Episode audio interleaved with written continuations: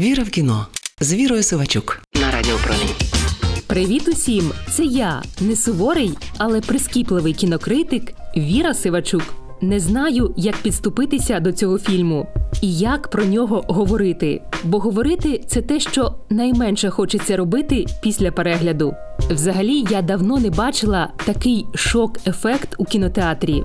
Стрічка завершується, біжать титри, далі темний екран, а ніхто не встає і не виходить із залу. Потім заходить адміністраторка, вмикає світло і відчиняє навстіж двері в зал. І тільки тоді люди приходять до тями і починають виходити. Мовчки. Звичайно, я про документальний фільм «двадцять днів у Маріуполі». Найстрашнішу і найсильнішу документалку року. Сказати, що фільм пригнічує – нічого не сказати. І водночас це кіно, яке не можна не побачити.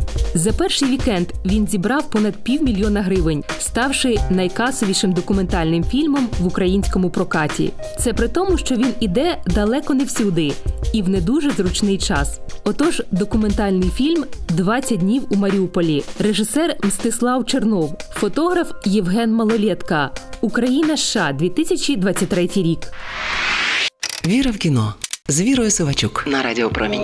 Фільм відтворює двадцять днів, проведених журналістами Associated Press у блокадному Маріуполі. Фактично, це великий репортаж, який Мстислав та Євген ведуть з різних точок оточеного міста. На відміну від інших, вони мають змогу з камерою пересуватися по місту. Тому ми бачимо найрізноманітніші локації. Найчастіше це одна з міських лікарень, куди привозять жертв масованих російських ударів.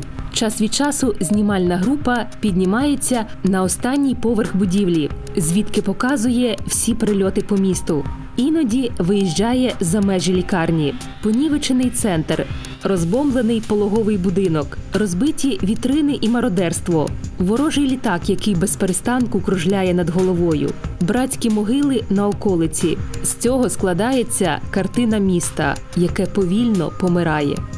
Останнім часом я бачила багато фільмів про війну. І про цю, і про інші. І підсвідомо виробилася захисна звичка – тримати дистанцію між тим, що тут, і по той бік екрану. Але двадцять днів у Маріуполі не дозволяють це зробити. Він настільки шокує, що ти виходиш з кінотеатру в живий і сонячний Поділ і просто не розумієш, що відбувається навколо. Звичайно, і в інших документальних фільмах ми бачили кадри смерті і руйнувань, але тут усе сильніше.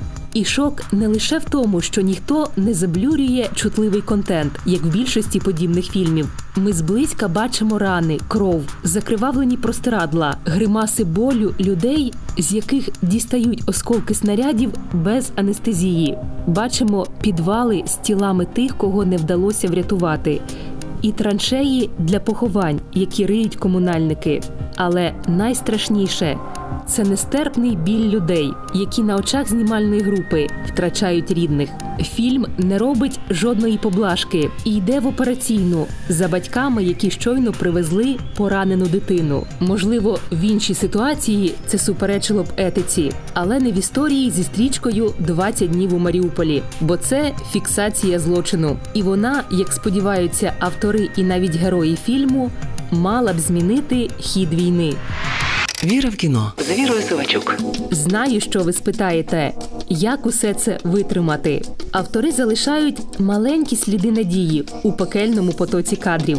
Вони вболівають за долі людей, яких знімають, і впродовж фільму повертаються до їхніх історій. Яка це полегкість, хоча б зрідка бачити перемогу життя, немовля, яке таки народилося живим.